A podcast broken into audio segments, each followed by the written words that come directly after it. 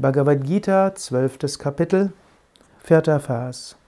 Nachdem sie alle Sinne bezähmt haben, in jeder Situation gelassen und auf das Wohl aller Wesen bedacht sind, kommen sie wahrlich ebenfalls zu mir. Zu diesem Vers hatte ich schon gestern einiges gesagt.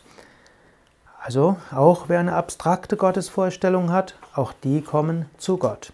Allerdings, wer eine abstrakte Gottesvorstellung hat, der muss auch mehr an sich arbeiten. Er sagt dort, man muss die Sinne bezähmen, man muss Gelassenheit entwickeln, man muss das Wohl aller, auf das Wohl aller Wesen bedacht sind. Bhakti-Yoga zu einem konkreten Aspekt Gottes ist wie eine kleine Abkürzung. Wir müssen keine Vollkommenheit erreichen, wir müssen noch nicht mal unseren Charakter voll, vollkommen machen.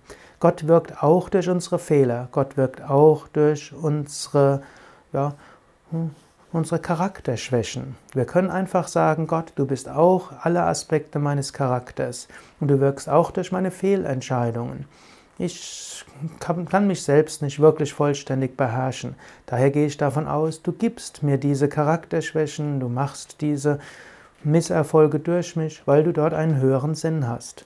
Das ist der große Vorteil der konkreten Gottesvorstellung.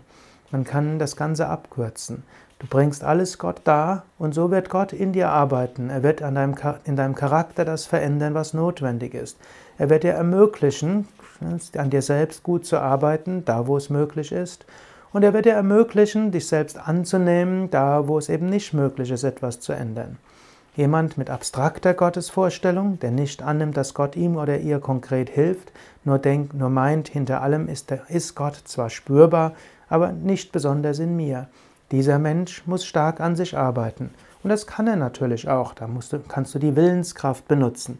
Du kannst lernen, deine Sinne zu bezähmen. Du kannst lernen, in jeder Situation gelassen zu sein. Du kannst lernen, auf das Wohl aller Wesen bedacht zu sein. Und dann kommst du auch mit abstrakter Gottesvorstellung zu Gott. Also der Bhakta weiß, Gott hilft ihm. Also der Bhakta mit konkreter Gottesvorstellung. Der Bhakta mit abstrakter Gottesvorstellung, was häufig die Jnana-Yogis sind, die Yoga des Wissens üben, die müssen sehr viel selbst tun. Eine Analogie ist der Unterschied zwischen einem Affenbaby und einem Katzenbaby.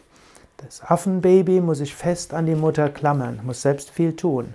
Ein Katzenbaby muss nur miauen, die Mutter nimmt das Kind, nimmt das Kätzchen in ihrem Maul am Nackenfell und bringt es dahin, wo es hingebracht werden soll.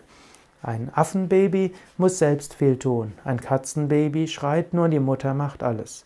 Das verdeutlicht übrigens auch, dass auch im Fall von Jnana-Yoga, in abstrakter Gottesvorstellung, letztlich die Verwirklichung als Gnade kommt.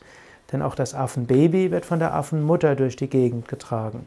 Es muss sich nur fest festhalten. So, egal ob du Jnana oder Bhakti-Yoga übst, letztlich geschieht alles als Gnade Gottes.